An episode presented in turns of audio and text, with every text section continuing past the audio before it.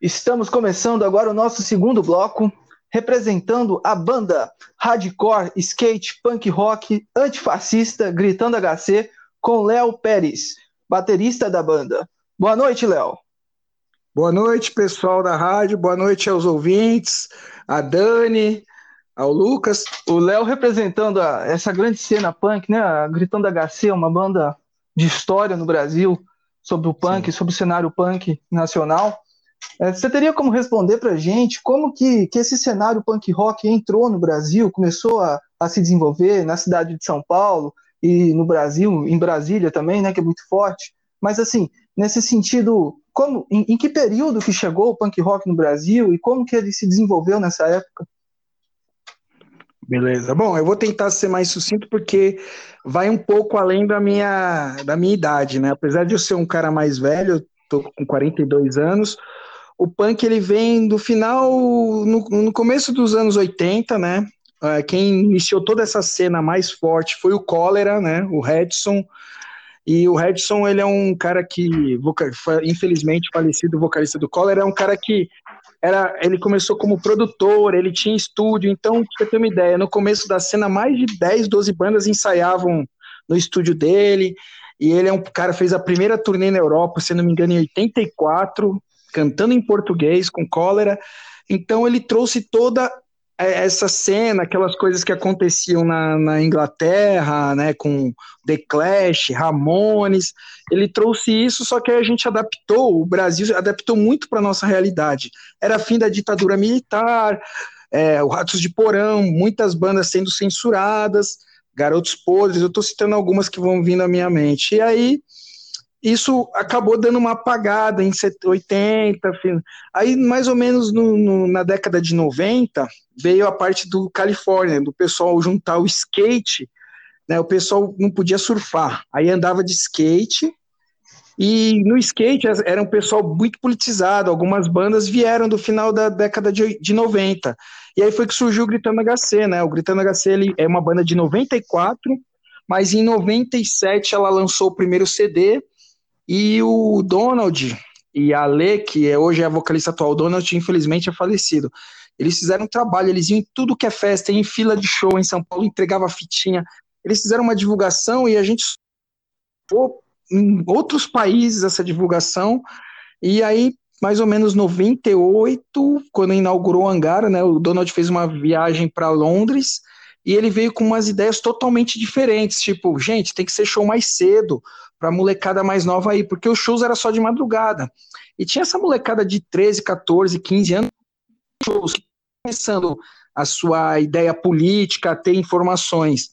E aí foi quando foi o primeiro show aqui no Hangar 110, foi do Gritando HC, eles chamaram o CPM 22, e que eram amigos, e a partir daí o Gritando HC foi numa crescente absurda, porque chegou em tudo que é estado, o Brasil todo, né, chegou essas fitinhas e, e recebia carta de meu, fez turnê Brasil inteiro, porque aí era o quê? Muita gente revoltada, aquela revolta né, da, da, da molecada mais nova, e uma banda que, que expunha essa revolta mas expunha com informação. Então as pessoas entendiam um pouco de política, porque eles eram muito politizados. Como eu disse, a música Botar Fogo em Brasília, ele fala: traficantes militares, qual é o seu novo candidato? Dinheiro desviado da saúde e educação. Quer dizer, eles já tinham essa consciência da parte dos políticos não cumprirem as promessas, acesso a isso, e aí começou a chegar na molecada mais nova que eu me incluo nessa. Então eu comecei a entender que os políticos tinham promessas, mas não cumpriam.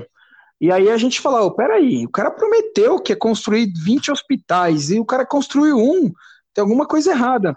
Mas o dinheiro foi usado. Pô, então eles deram uma consciência política que até então, isso eu estou falando no final de 90, 2000, era totalmente é, sem isso.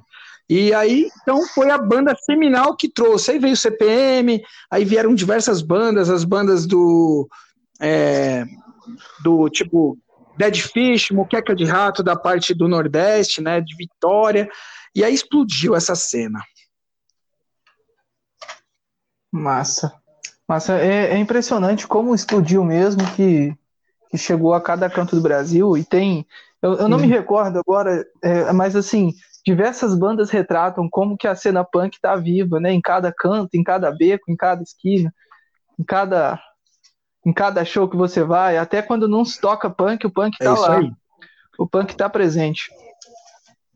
O, o rock and roll como um todo, né, surge como essa questão de protesto, essa questão de uma de uma de, de uma emancipação política.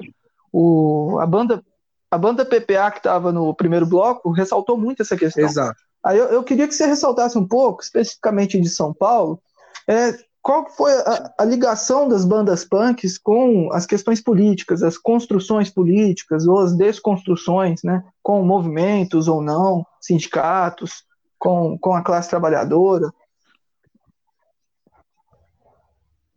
É, claro. Bom, assim, mas a banda ela, ela era mais um porta-voz, mas a gente no movimento punk, eu mais novo, a gente começou indo em nos protestos que existiam na Paulista dos professores contra Estado, governo, os professores, a gente se unia a alguns grupos. Então a gente era um grupo isolado, os punks, e a gente via que era algum tipo de é, protesto contra maus salários, servidores em geral. Basicamente, eu fui muito em professores, entendeu?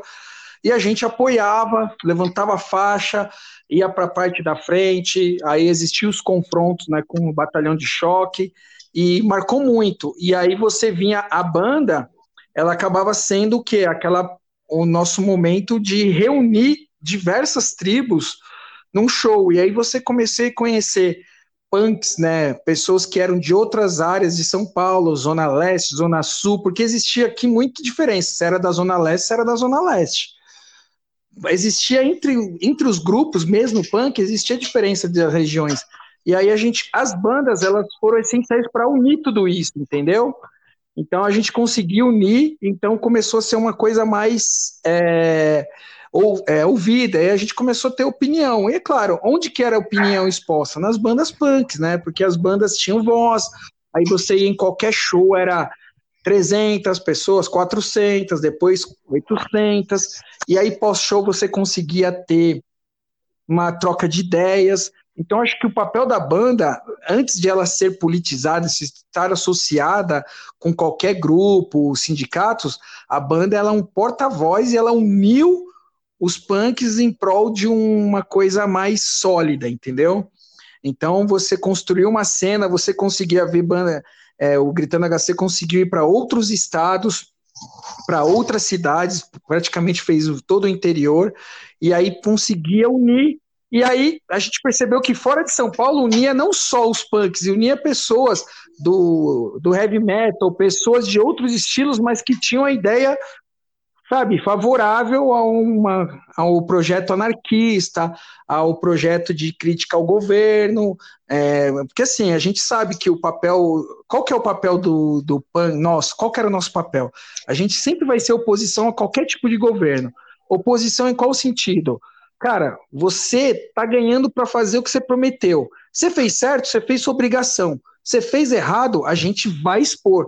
Ah, mas eu aceitei 90% do, do que eu prometi. Eu vou criticar aqueles 10 que você não fez, porque você está lá recebendo o dinheiro do povo para fazer. Então, a filosofia punk é isso. Eu vou expor, eu não vou ficar dando louros da vitória para você fez o que você é pago para fazer. Não, eu quero que o que você não deixou de fazer, eu vou expor. Você entendeu? E aí era isso. A gente começou isso. A gente era oposição a qualquer tipo de governo, independente do partido. Entendeu? A, a gente tem uma afinidade maior com os partidos de esquerda, por quê? Porque sempre foram os partidos de esquerda que olharam mais para o povo que precisa mais, para a população mais necessitada. E isso foi muito claro em todos os governos, independente de ser Estado, prefeitura, presidência, e aí acabou tendo, mas é no, uh, mesmo nos governos de esquerda a gente criticava o quê? Quando deixava de fazer, quando existia corrupção, Vai coisa errada, lema, né? o punk sempre estava lá criticando, entendeu? O, a, gente, a gente tem um episódio especial sobre o sindicalismo Exato. revolucionário e o anarquismo. Depois, se você quiser dar uma olhada, fala pro pessoal. E, e, e trata exatamente dessa questão mesmo. É, e a rádio aqui, uhum. o posicionamento da rádio é em prol dos trabalhadores. Né? Nossa bandeira é em prol da classe trabalhadora, entendendo-se que, que, essa classe trabalhadora é uma classe que engloba é, um, um, diverso público que passou por um processo de exploração, de colonização e que inclui diversos povos heterogêneos, não homogêneos, heterogêneos, que de, de uma rica diversidade. Então a, a gente ressalta aqui sempre, principalmente, esse tipo de de linha de pensamento mesmo. Que a gente vai estar junto com o povo, a favor da emancipação popular, a favor do direito dos trabalhadores. Qual o direito? O direito de, do, do bem-estar, o direito de poder ser, existir é, enquanto ser humano, enquanto ser humano livre. A Dani está tá conhecendo o punk rock agora, mas é, o que claro. me atraiu bastante no punk foi realmente essa atuação frente ao, ao, a crítica, né, de posicionamento de crítica a um sistema, quando esse sistema ele oprime, ele explora, ele impede a liberdade de existir, a liberdade das pessoas. A Dani quer comentar alguma coisa? Exatamente. Então, é, eu queria comentar assim que é interessante porque quando a gente conversa com o pessoal que está nesse movimento que pelo que eu pesquisei, é considerado underground, né? Que é o punk rock. Ele parece que é totalmente diferente de outros movimentos, porque, por exemplo, quando eu fui fazer a pesquisa para conseguir montar um roteirinho para pensar o podcast, coloquei rock e, e política no Google. E só aparece matéria dissociando e apagando a história do rock voltado para a política parece que esse movimento tem sido muito frequente. Como é que vocês conseguem fazer hoje em dia, que também a gente está vivendo de novo, né, um momento muito repressivo? Como que vocês conseguem resgatar tanto a estética quanto Sim. o conteúdo do punk rock voltado para essa crítica? Perfeito. Então, Dani, o que que acontece? A, a gente aprendeu, né? A gente aprendeu. Foi, a gente sempre foi muito perseguido, não só politicamente, mas como parte social, mídia, sempre tudo. É, existia sempre uma perseguição. Eu, há 22 anos atrás, quando eu andava de skate, a gente era visto criminalmente. Eu entrava em qualquer vendinha, o pessoal já olhava feio e falava, é, esses são ladrão. Era muito criminalizado. Tanto que hoje o skate é esporte olímpico. Mesma coisa punk. Você tinha uma tatuagem, usava uma, uma, uma roupa com uma um banda, você era criminalizado na rua. O que, que existia, então, essa, a maioria do pessoal? Se preparar. Então, existia o quê? As pessoas pesquisavam, estudavam, porque quando você era abordado por um policial, tudo, existia a parte de repressão, mas também existia o conhecimento das leis, eu conhecia os meus direitos, e isso foi se propagando. E hoje, o que, que a gente começou a fazer? A renovação. Então, hoje eu tenho 42 anos, eu tenho dois filhos. Os meus filhos, eles já têm os princípios anarquistas e punks desde o dia a dia, uma coisa simples, em dividir as coisas em casa com o irmão, até eles entenderem o respeitar na escola o direito do amigo, se ele é um pouco, se ele é diferente, se ele tem alguma dificuldade. E isso vem se renovando, que nem eu tenho 42 anos, o Lucas tem 22, falou que foi a banda que ajudou ele. Olha só, já é uma outra geração. A gente tem uma geração aí de 10, 12 anos que são filhos de pessoas que curtiam o nosso som, que receberam isso. Então eu acho que é uma mistura da renovação das pessoas com o que? O preparo. Então, quando a gente se preparava, por, por exemplo, eu acabei tendo a, a, sorte, eu falo a sorte, eu consegui estudar, eu sou formado, eu sou pós-graduado. Então, quando a gente fala, a pessoa ouve. As pessoas ouvem. Por quê? Porque você não está simplesmente. Quando eu entro numa discussão política, seja com um cara totalmente alienado, eu consigo é, ter argumentos. A partir do momento que você tem argumentos, você talvez você não convence aquele cara, mas as, as pessoas que estão vendo falam: nossa, peraí, essas pessoas têm conteúdo e elas buscam informação sobre o underground, punk, e aí acaba tendo um, um, pessoal que é engajado e tem o pessoal que é admirador, mas não é engajado, mas acompanha. Então essa renovação ela se mantém, entendeu? Nossa, muito massa. Cara, a história de vocês é muito interessante mesmo. De ver como que que proporciona ah, uma mudança. Obrigado. É igual você falou, às vezes é indireta, né? Às vezes é numa poucas pessoas, mas Sim. de poucas pessoas vão passando para outras e outras. É muito legal. a gente chama até tem um filme que chama Corrente do Bem. É, é, a gente fala é uma corrente. Você, quando você é, tem uma informação boa, você tende a passar isso para cinco pessoas. Então você teve uma boa experiência, você vai comentar para cinco pessoas essa boa experiência com a banda. Essas cinco para mais cinco. Imagina isso há 26 anos, que é o tempo que a banda existe. Quantas pessoas chegou?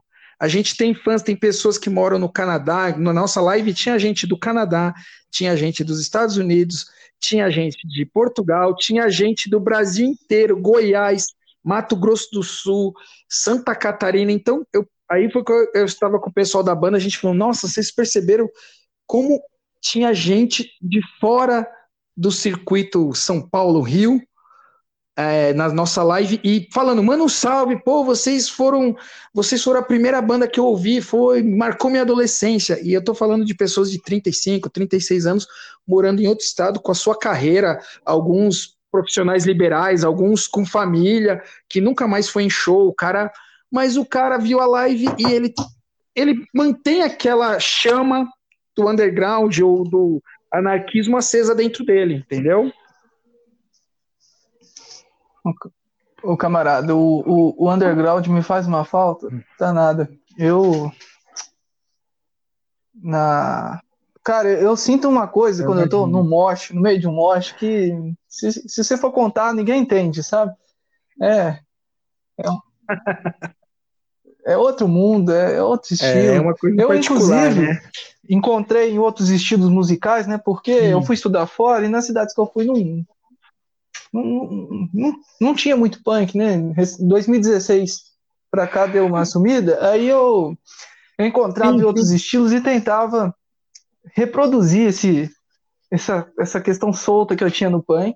Eu até consegui em alguns, mas é, é muito difícil. É só no, nesse ambiente underground que eu conseguia mesmo ter esse momento especial que era o, o mosh. É, não, eu... tem a informação, tem a, a gente tem a explicação técnica e científica, científica, parte de feromônios, tudo. Mas tem uma coisa que o pessoal não fala, que assim, a gente, quando tá numa coisa que você se identifica, você, eu chamo, eu costumo chamar que existe assim uma ligação é, que transcende. Não vou falar, não é bem espiritual, mas é um momento que você consegue atingir um estágio de satisfação pessoal. E aí, na hora que você tá, você tá numa roda. Eu vivi muitas rodas, eu vejo show até hoje. A gente faz shows. A gente fez um, um show antes da pandemia, foi dia 8 de março, aqui numa casa de cultura do Butantã. Ah, mano, foi uma roda na hora que nós tocamos os clássicos, velho punk, tudo. Aquela roda, você viu o pessoal curtindo, mas você via quando acabava a música, os caras se abraçando, nossa, que som da hora! E assim, uma amizade, um respeito. Terminou, terminou o show, o pessoal subiu. Teve uma hora que a gente autorizou subir no palco para cantar velho punk. Sem zoar, tinha umas 50, 60 pessoas no palco. Eles agitando, mas você via que eles tinham cuidado de não pisar nos negócios de guitarra. Tinha um cara do meu lado na bateria, assim, pulando, assim. Aí eu, eu falei, putz, se o cara puxar as baquetas aqui, caiu alguma coisa, mas aí terminou, o cara apertou a mão assim, olhou no meu olho e falou: Obrigado por isso, cara. Aí você sente aquela, sabe, aquela emoção, você fala, cara, eu fiz uma diferença. O cara, meu, eu tava estressado. O que vocês fizeram foi uma saúde mental. Eu tô desempregado, eu vivo de bico, eu tô com dificuldade, moro, moro só com a minha mãe, meu pai abandonou, mas hoje eu foi uma terapia para mim. Então eu vou voltar mais tranquilo, vou correr atrás do meu, que era um show de graça, né? Bem no meio da, da periferia, a gente estava numa casa de cultura que é bem no meio da periferia Butantã, bem num lugar bem carente mesmo, e aí a gente saiu, claro que existe o medo, a gente, é, pô, será? Só que eu saí de lá sem medo nenhum, saí dirigindo meu carro satisfeito, sabe? Então, é isso que você sentiu, eu percebo que é o que a gente sente Não, no palco. Massa. Então existe essa a troca. Dani precisa entendeu? ir no Mosh qualquer dia.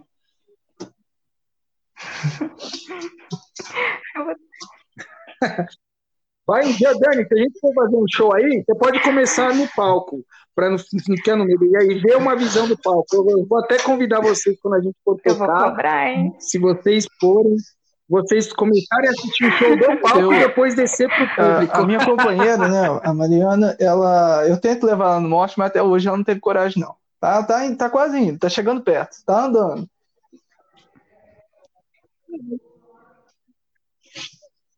Começa nas bordinhas, ô, Lucas. Vai na beirada, deixa o pessoal ver, deixa ela ver a reação. Aí quando eu como entender que não existe, ali não é uma agressão, ali é simplesmente um momento de extravasar. E é um momento de extravasar respeitoso. Claro que ele é agitação, você pula, você está soltando ali adrenalina, você está pondo para fora é, feromônios e sei lá o que, mas você está simplesmente individualmente curtindo um momento que é um momento de terapia Lógico, é um, pessoal. É um descargo totalmente de mental. energia, né? É. E é isso que você falou, essa questão do respeito, ela é incrível dentro de morte, cara. Incrível. Eu, eu preciso escrever alguma coisa para psicologia sobre isso. Sim. Porque precisa ter algum. Sim. Eu tô 22 anos com banda e eu vou te falar, sempre existiu. E eu não tô falando eu tô falando de antes de gritando, eu, sei lá, eu toquei em mais de 600 shows na minha vida. Desde shows pequenos para 20 pessoas até show para 10, 15 mil pessoas. É, sempre existiu respeito. Dificilmente você vê uma falta de respeito. Isso quando você é, vê são o, casos isolados. Essa cena underground antifascista que surgiu ultimamente devido a essas circunstâncias políticas atuais né, do governo Bolsonaro, que, que você teria para comentar para a gente como que, que ela funciona, né? Quem, qual é o é cenário underground hoje em São Paulo? É. A gente está bem unido. Hoje é, começou uma pessoa que foi até, ela foi até produtora aqui do Gritando HC, que chama Carol Folha. Ela iniciou um, pro, um projeto que chama Hardcore contra o Fascismo, que era as pessoas se reuniam aqui no São Paulo no Largo da Batata com bandas, a gente tocava no meio do largo. Ela conseguia autorização da prefeitura, porque é um momento, é, é espaço público, desde que você possa utilizar, levando seu equipamento. E aí a gente chegou, o Gritando HC chegou a tocar, tocou Dead Fish, tocou todas as bandas do underground. E entre uma banda e outra existiam palestras de alguns músicos, pessoas da cena falando.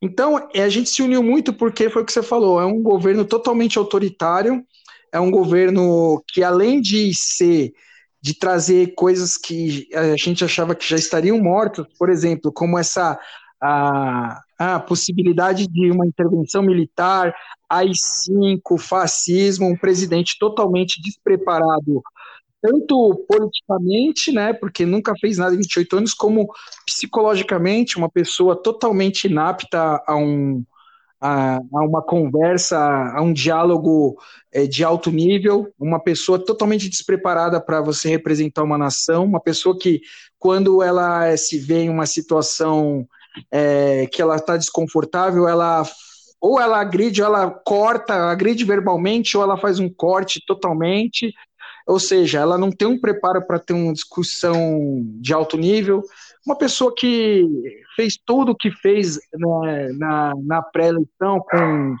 discursos é, ideológicos é, feministas, racistas, né, de cunho racista, de cunho feminista, de cunho antissemita, todos os, todos os antes que poderia existir. Então a gente foi muito contra todas as bandas, todas, eu diria que 99% das bandas assumiram essa postura anti esse governo. Começou com ele não, infelizmente a gente não teve o sucesso e aí teve o, a, a, vitória. Só que aí a gente pensou o seguinte: nós não vamos deixar se vencer. E aí as bandas se uniram muito nesse movimento hardcore contra o fascismo e pessoalmente as bandas tomaram todos os, né, fortaleceram redes sociais, fortaleceram contato com as pessoas e, e buscaram né, sempre estar presentes na sua vida pessoal. Por exemplo, eu tenho uma vida pessoal e eu tenho, desde é, quando eu vou, sou convidado a encontros de faculdade quando, de que se formou, e a maioria das pessoas é, são totalmente diferentes. Então eu não saía dos grupos.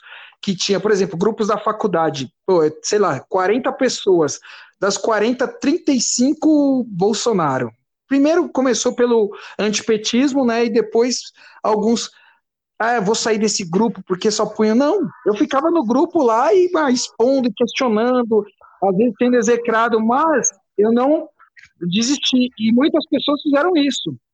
A gente não pegou e não se juntou só na nossa. Não, a gente continuava militando sem nenhuma cunho político, apenas militando em defesa da, de uma coisa melhor para o país, para o cidadão. E eu, claro, teve momentos, eu tive separações assim, por exemplo, com eu tenho um irmão mais velho que a gente ficou sem se falar, está sem se falar por conta de posicionamento político, mas nunca eu desisti, qualquer coisa que ele falava, ah, esse cara foi preso, eu pegava lá e questionava, não, mas é isso, e punha meus pontos de vista, e eu acho que isso que foi o bom. Muitas bandas, muitos integrantes fizeram isso. E aí isso manteve essa chama acesa. E justamente esse ano, que é, o pessoal começou a perceber toda essa essa falta de preparo, todo esse desgoverno, né, na verdade, que nós estamos sofrendo devido a esse presidente, a toda a corja, aos filhos, todos corruptos, aos, né, agora se filiando ao Centrão, negociando cargo, que foi uma grande promessa que ele fez. Bom, e aí a gente percebeu isso, começou aquelas pessoas que ficavam discutindo comigo, já vinha, mas não vinha em público, mas já vinha, ô oh, Léo, pô, eu lembro que você falou, cara, agora eu concordo com você, bem que você falou. Então a gente está começando a trazer a galera que votou simplesmente porque não queria manter o governo que existia, mas votou sem ter uma, uma certa vontade de ter votado no, no Bolsonaro. Então a gente já está conseguindo trazer essa galera. E, e, era o que a gente estava conseguindo com esses shows. Essa turnê a gente estava muito percebendo muito isso, pessoas que tinham deixado de seguir a banda voltaram a seguir por conta de entenderem que o que a gente queria dizer lá. Não era simplesmente, claro, é legal você falar, assumir a bandeira só, ah, anti-Bolsonaro. Não, mas a gente tinha o porquê. A gente é anti ele por causa disso, disso, disso. Entendeu? Não existia como era assim, ah, fora PT. Sabe? Tudo bem, fora PT, mas você vai votar no Bolsonaro por quê? Ah, não quero saber, por causa do PT. Não, você não pode por isso. E aí a gente existia, e muitas coisas foram acontecendo, porque a gente sabia que era acontecer, é muito claro, né? Um governo totalmente autoritário e totalmente antidemocrático. Realmente, é, a situação é complicada mesmo. A gente expôs aqui também anteriormente esses problemas, e eu queria só comentar essa questão é. do, do desgoverno me preocupa não nesse sentido que você falou, mas no sentido das pessoas é, tratarem o governo do Bolsonaro como um desgoverno, em vez de tratar como um governo fascista que ele é, sabe? Então, é um alerta que, que a gente sempre ressalta, porque é essa ideia é foi muito vendida até por uma, pelo Centrão, essa ideia do desgoverno, e aí a, a lógica desse, da palavra desgoverno perdeu o sentido é. e virou outra coisa. A gente fica um pouco, um pouco, a gente fica um pouco preocupado com isso. A que pé que vai dar isso? Porque a gente tem que entender que o, que o Bolsonaro ele está governando do jeito dele, desse jeito fascista, do jeito escroto que ele, que ele, que ele em toda a vida política dele demonstrou os preconceitos que ele vivia, a forma como ele ele tratava todas as minorias, a forma como, como ele governa, né, para a família dele, é, nessa questão bem aproveitando o privilégio ao extremo Sim. do que ele tem como presidente. Que não é uma ausência de projeto, né? É um projeto. Sim. Sim. Sim, a gente é nepotista, tá né? Disso que você falou, que, é que às vezes né? as pessoas pegaram essa palavra e, e complicaram. É, é, talvez eu coloquei ela, não quis dizer bem, eu entendi o que você quis dizer, mas é, quando eu citei o desgoverno, eu, talvez eu quis dizer a ausência de um projeto de governo. Então a gente associa isso ao desgoverno, mas na verdade você tem razão. Na verdade, eu acho que vai um pouco além do governo fascista, porque o governo fascista, a gente já sabia que ele era, porque todas as declarações dele em relação a, né, as pessoas do GL, GLSBT, as pessoas é, mais pobres, né, as, aquelas, os quilombolas, os negros, as pessoas diferentes, sempre foi a postura dele, sempre foi muito clara. E ele sempre deixou isso claro em diversas e diversas entrevistas. O CQC entrevistou ele várias vezes e sempre deixou muito claro essa posição. Então a gente já sabia. Mas aí o que, o que o pessoal não entendia, o pessoal levava em conta do que, ah, mas ele vai, vai juntar pessoas boas e vai fazer um governo coerente. Então, essa ausência, porque quem entrou no projeto de governo dele na sua campanha era, um, era uma coisa muito assim miserável. Você via, sei lá, seis, sete páginas. Eu, como microempresário, né, eu tenho um negócio microempresa, eu, eu entrava para saber quais eram os projetos para microempresa e existia, sei lá, quatro, cinco linhas. Quer dizer, era uma coisa muito, muito clara que a gente ele não sabia o que fazer, que ia jogar na mão de, de alguns, ah, vou pegar o, o ministro ali, aqui, e depois vou encaixando. Quer dizer, como que você vai pôr um cara que vai, durante o governo, vai tentar fazer alguma coisa? Quer dizer, as pessoas não se preocuparam em fazer uma consulta a plano de governo, como a Dani falou. Não, eles se preocuparam em simplesmente em tentar te trocar um mal. Ah, vamos tirar, porque está muito tempo no governo, vou trocar por qualquer outro mas eles não pensaram que o outro é, seria uma coisa pior por conta de ter um cara com todas essas, essas questões que a gente colocou, e o principal é um cara é, despreparado, mas a nível total. E fora essa parte de juntar a, a, a, parte evangélica, nós estamos hoje três, quatro ministros evangélicos e toda essa. Eu acho eu sou contra misturar religião com política. E isso foi mais um, uma coisa, mais um bolo na cereja, mais pois uma é, cereja no bolo é, da, as práticas desse governo, que eles né? usam né? dessa forma. Ganha até nome de sionismo brasileiro em referência ao, ao sionismo né, do, do Estado de Israel. Não, mas eu, a gente Sim. entende muito bem essa questão do desgoverno é, é quando muita chorar. gente fala, mas a gente fica preocupado à, à medida que isso repercute, no, no, sentido que vai. Mas o, o que você falou é, é esse ponto mesmo Sim. que a gente quer chegar. É que, infelizmente, por questão de nomenclatura, a gente acaba tendo uma confusão gigantesca, né? Em um processo que que a gente acaba sentindo na pele, que é o que o Bolsonaro está fazendo Concordo. com milhares de brasileiros nesse momento de pandemia.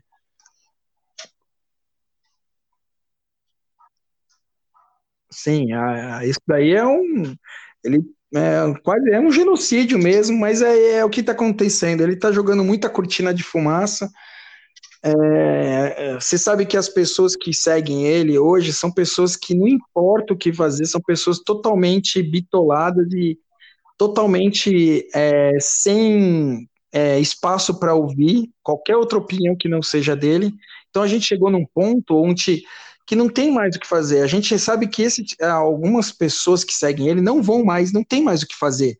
Então o que, que a gente tem que fazer agora? Juntar, é, tentar é, agora essas pessoas que viram que foi feito errado e tentar de alguma forma é desconstruir essa coisa do desgoverno e tentar agora mostrar o que você falou, mostrar os pontos que são fascismo, os pontos de despreparo.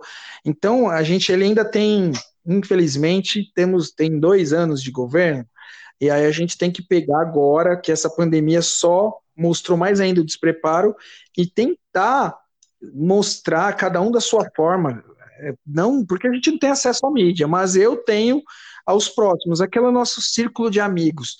E você tentar mostrar o máximo possível para isso. E é aquilo que eu falei que nem foi o underground. A gente vai fazer isso, vai ser é um trabalhinho de formiga, mas você fala para um, que fala para outro, para outro, quando você vai ver cinco pessoas que você mudou alguma coisa, são cinco pessoas a do, a do, ao lado do, do, país melhor. Que essas cinco fale para mais cinco, e aí é, vai ser assim. Infelizmente, nós vamos ter que fazer esse trabalho porque não tem mais como mudar a cabeça de quem apoia ele, porque se apoia ele depois de tudo, para mim já é, uma, é um caminho sem volta, entendeu? Talvez só com uma coisa muito agressiva, entendeu? E eu não queria, não quero, por mais que a gente pense que seria bom acontecer alguma coisa muito mais pesada para o Bolsonaro, mas a gente também pensa que pessoas podem sofrer, e a gente também ainda vive nesse país, a gente tem pessoas que a gente é, no caso, nós, nós viajamos para outros estados, a gente vê a dificuldade de algumas pessoas. É, o Gritando HC fez uma turnê no Nordeste em 2019 E você vê que tem muitas pessoas que têm muita dificuldade e a gente sabe que essas pessoas podem ser prejudicadas por qualquer ato, Sim, com, como está sendo agora. completamente entendeu? essa questão. É, é, é, é, um, é um momento muito difícil, né, da gente é, discu discutir e ter práticas para tomar. Mas, é, assim como o movimento hardcore de São Paulo antifascista e diversos movimentos que surgiram, uma certa resistência ao governo Bolsonaro, a esses projetos dele que está aproveitando a pandemia para atacar o povo. Então, criaram uma certa unidade de luta contra o governo Bolsonaro, Sim. que está pedindo o impeachment dele da chapa toda. Sim, é, existem esses projetos, a gente nunca se. A gente sabe que aqui, é, principalmente em São Paulo, é muito. A gente é muito. Eu costumo dizer que o Gritando HC, com quem toca, nós, como músicos do Gritando HC, a gente tem um alvo nas costas. Primeiro, da parte, né, questão de repressão, tanto policial como política, entendeu? É, em questão de locais de show. Segundo, a gente é um alvo da, dessas pessoas fãs do Bolsonaro, de neonazistas, de pessoas de gangue fascistas de todos os tipos. Ah, existem a gente tem existem confrontos, não, não tanto mais hoje, mas eu já presenciamos diversos tipos de confrontos, entendeu? Onde nós mesmos estávamos dispostos, a gente, eu já participei, eu já eu tenho um pequeno negócio aqui, eu já coloquei neonazista para fora, é, foi momentos tensos e a gente tá frente a frente com um cara. Eu tive frente a frente com um cara com tatuagem de suástica, tatuagem com a assinatura de Hitler na, no braço. Quer dizer, o cara não fazia nem questão de esconder, a tatuagem era mais visível do que você podia imaginar, entendeu? E existe confronto, porque a gente é alvo, a gente é inimigo natural. E a gente não, nunca baixou a cabeça. Então, existe a parte de confrontos, confrontos pessoais, é, lugares que a gente evita ir por conta disso e vice-versa, lugares que a gente vai, mas tomamos cuidado.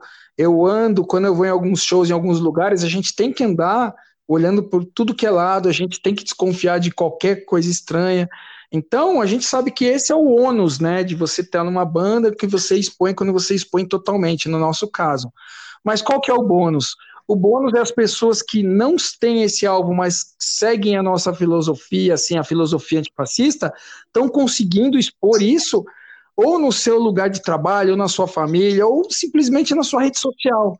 E isso para nós é uma sim, vitória, entendeu? Eu, eu, ia até perguntar isso, que em São, no interior é, existe esses confrontos né, entre punks e, e neonazistas, mas em, em São Paulo confronto é muito antigo, inclusive teve até uma série de televisão que retratou um pouco disso, com um olhar meio preconceituoso, né? Porque existe existe existe um universo inteiro, né? Que talvez a gente possa até um dia fazer um programa né? aqui na, na, rádio sobre é, skinheads e, e, e, e, as diversas as diversas Sim, é, alas que existem, os diversos estilos que existem, né?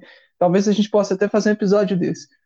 Mas como que é esse, é, esse panorama, esse enfrentamento político de rua que existe em São Paulo dos, dos punks com os neonazistas? É, foi o que eu falei. Quando o Bolsonaro ganhou, é, ficou muito mais exposto. Essa, algumas gangues que viviam sempre no submundo, na surdina, ganharam espaço, saíram. Não tem, você via alguns protestos, alguns passeatas a favor do, do atual presidente, você via eles aqui na Paulista claramente andando com bandeiras, alusões a, a, a tipo momentos, por exemplo, Revolução de 1932, que foi uma coisa totalmente fascista, pessoas integralistas, bandeiras integralistas, Plínio Salgado, essas coisas. Eu não vou falar o nome das gangues, mas a gente sabe quem são, nós que vivemos aqui, porque são pessoas figurinhas carimbadas no meio, as pessoas vinham na sua cara e confrontavam, só que ali eles estavam no, no direito de você,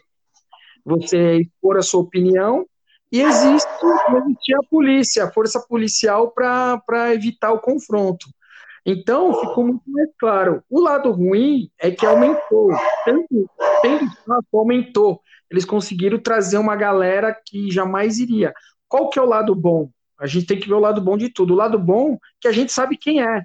Eles quiseram mostrar a cara, então não ficou mais aquele cara que poderia ser seu amigo de escola, só que de madrugada ele punha uma jaqueta de uma gangue fascista e saía agredindo homossexual e agredindo negros, pessoas diferentes na, na rua, na surdina.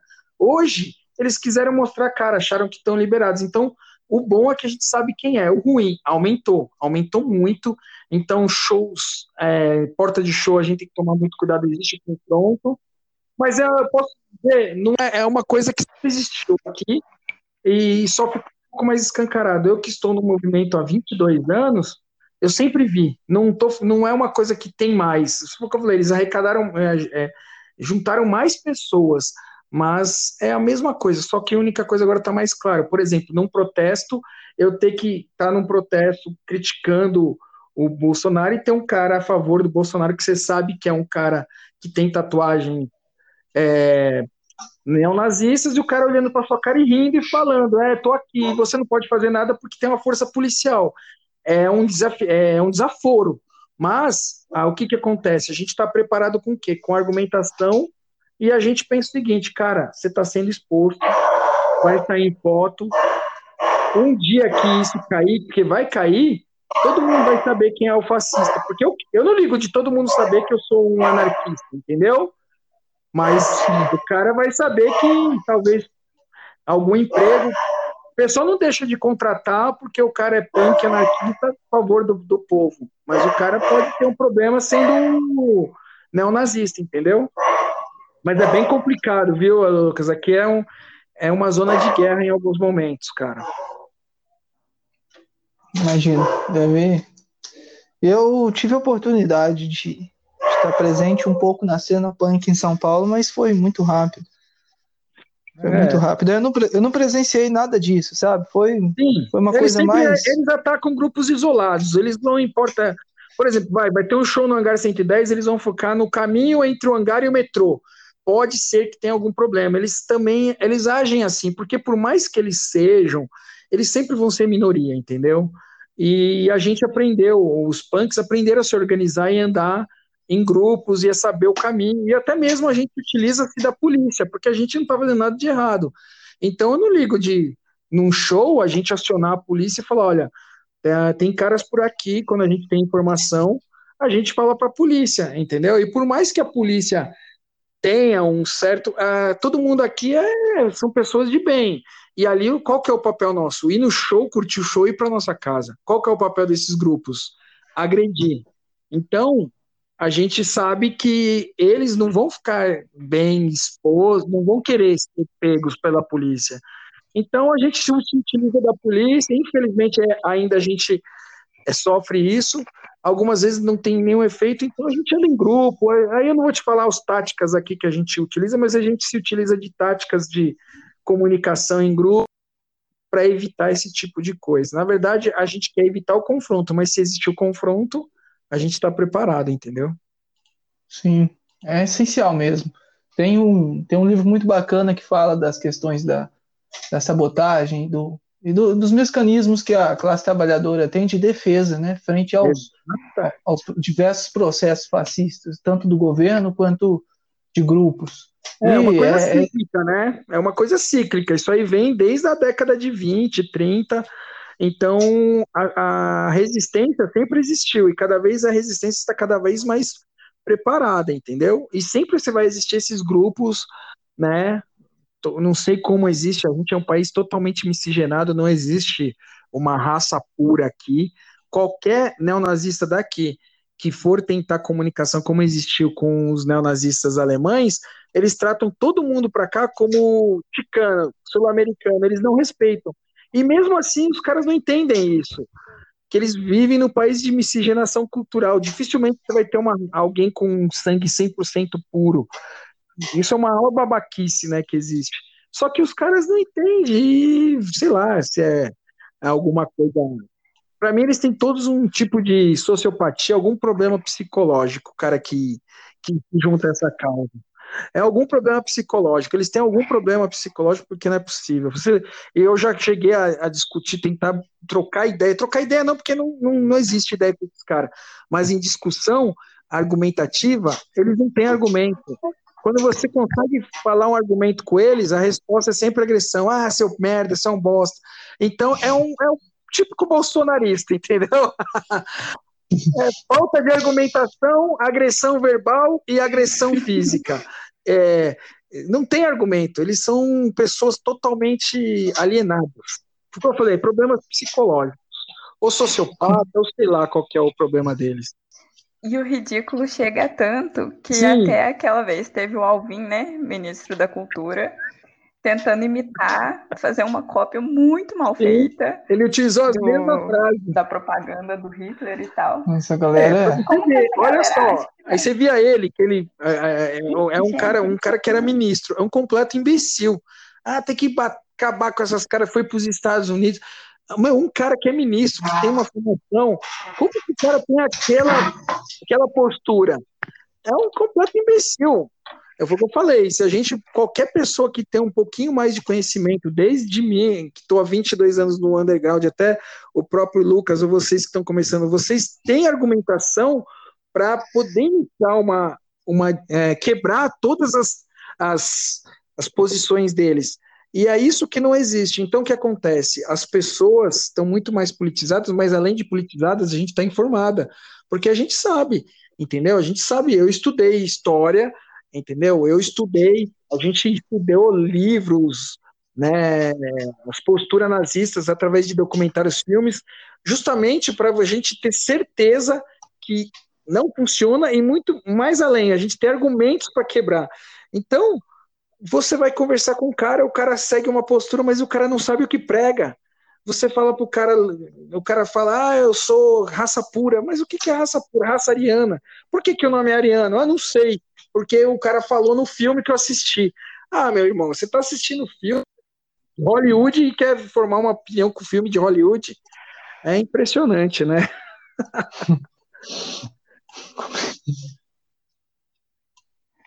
Exatamente, a ignorância é, é bom, é, o, é, o, é simplesmente é, é, o retrato do nosso governo, né?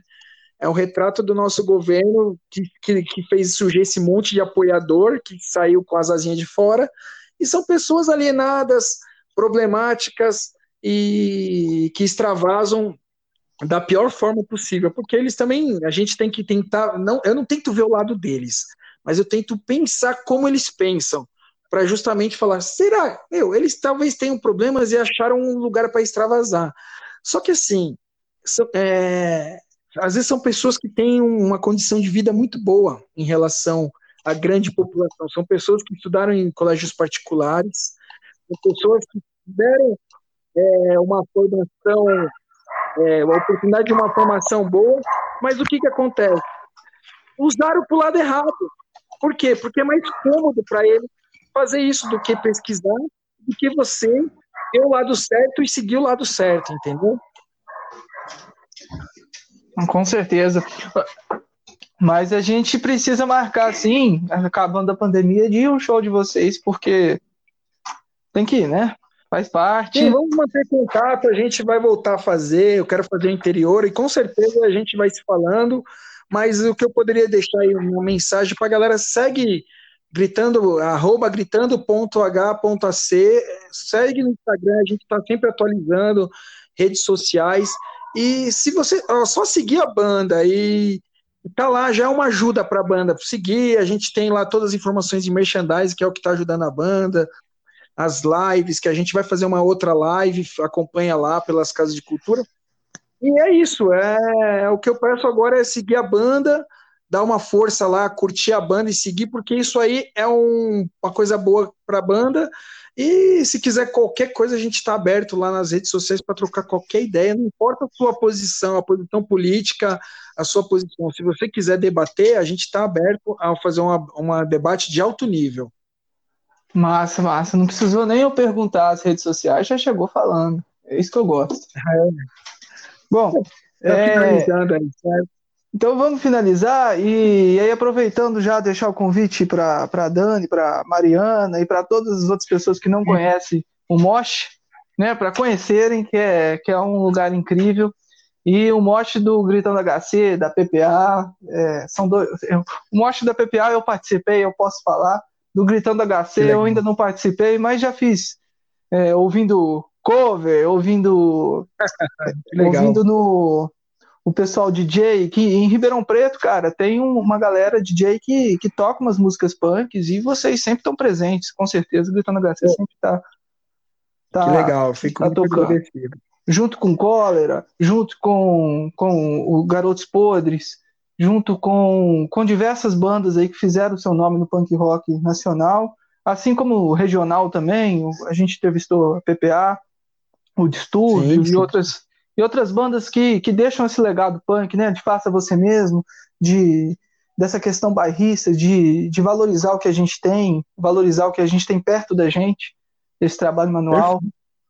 E, e, é isso, pessoal. Conheçam Gritando HC, uma banda incrível, ótima influência. É, Mariana, e, Mariana e Dani vão pro Mosh. E, e é isso. Obrigado, viu, camarada? Grande abraço. Obrigado. Vou deixar aqui minha. Pode falar, Dani. Léo, obrigadão. Conversa foi ótima.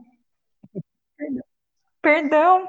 Eu que agradeço. A conversa foi é isso, ótima. Eu que Obrigadão, agradeço. Eu quero que vocês Desculpa te interromper. conheçam Gritando HC e eu queria agradecer todo o pessoal que ouve a rádio pelo espaço que vocês dão. Esse é um trabalho muito importante. Por mais que seja uma coisa totalmente independente, ela é verdadeira e isso é o que vale. Muito obrigado.